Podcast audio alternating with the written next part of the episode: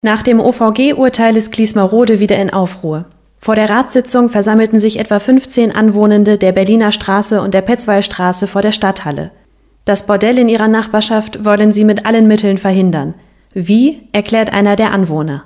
Einerseits die Sperrgebietsverordnung eben klar weiter zu verfolgen, äh, aber auch ähm, im zweiten Schritt den B-Plan für den Fall, dass die Sperrgebietsverordnung nicht zählen würde, auch weiterhin äh, auch, auch in Angriff zu nehmen. Darüber hinaus ist es, liegt uns am Herzen, dass auch dem Gewerbe, dem, dem Immobilienbetreiber und dem potenziellen Bordellbetreiber keine Parkplätze der Stadt zugewiesen werden, weil das ist auch noch nicht erfolgt und das müsste ja auch zur Öffnung machen dieses bordellartigen Betriebes äh, und es wäre ein Skandal, wenn die Stadt sowas unterstützen würde. Bei der Ratssitzung sind sich alle anwesenden Ratsmitglieder einig. Niemand möchte das Bordell in Gliesmarode. Nur beim Instrument, mit dem die Einrichtung zu verhindern wäre, herrscht Uneinigkeit. Die CDU und die BIPS-Fraktion griffen einen alten Antrag der BIPS-Fraktion wieder auf. Darin fordern sie einen neuen Bebauungsplan und bis der gilt eine Veränderungssperre. Denn ein Bordell mit 20 Zimmern, betont Silke Ahning von der BIPS-Fraktion, würde für die Anwohnenden, für die Kitas, Schulen sowie die gesundheitlichen, sportlichen und sozialen Einrichtungen des Quartiers einen Trading-Down-Effekt bedeuten. Es haben auch schon Unternehmen, die dort ansässig sind, haben schon Alarm angemeldet und gesagt, wenn das da kommt, dann müssen wir überlegen, ob wir hier noch bleiben können, weil unsere Mitarbeitenden sich womöglich dort nicht mehr vorbeitrauen. Also wir müssen schon auch damit rechnen, dass dort Tag und Nacht die Frauen arbeiten, in Anführungszeichen, sich prostituieren und auch ein entsprechendes Publikum dort verkehrt. Und die Lebenshilfe äh, hat eben wirklich starke Bedenken angemeldet, dass eben Frauen mit Behinderung äh, sehr viel mehr noch von Kriminalität und auch von, von Angriffen ähm, betroffen sind und eben auch Angst haben. Und Entsprechend befürchten sie, dass die dort einfach nicht mehr zu ihrer Arbeitsstätte gehen wollen, an diesem Betrieb vorbei. In ihrer Stellungnahme verwies die Stadtverwaltung auf die Einordnung des Gebiets im aktuellen Bebauungsplan. Demnach handelt es sich um ein Mischgebiet aus Gewerbe und Wohnen. Und laut einem Urteil des Bundesverwaltungsgerichts sind Bordelle eine Unterart der Gewerbebetriebe, demzufolge in einem solchen Gebiet wie in Gliesmarode zulässig.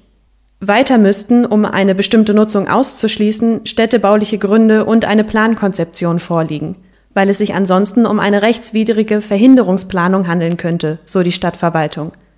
Die Verhinderung eines Trading-Down-Effekts sei zwar grundsätzlich ein solcher Grund, aber wegen der vorhandenen heterogenen Nutzung sei ein solcher Effekt jedoch nicht zu erwarten.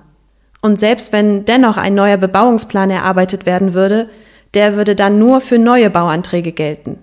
Thorsten Wendt von der CDU-Fraktion findet die Begründung der Verwaltung nicht nachvollziehbar.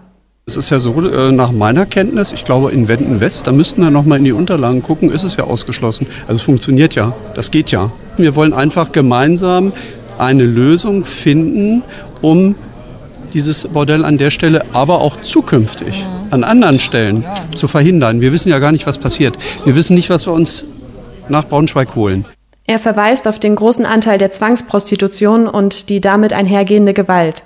Und Silke Ahning fügt hinzu, es gehe ihnen nicht darum, die Frauen in der Sexarbeit zu kriminalisieren. Vielmehr dürfe die Stadt der Ausbeutung keinen Platz bieten.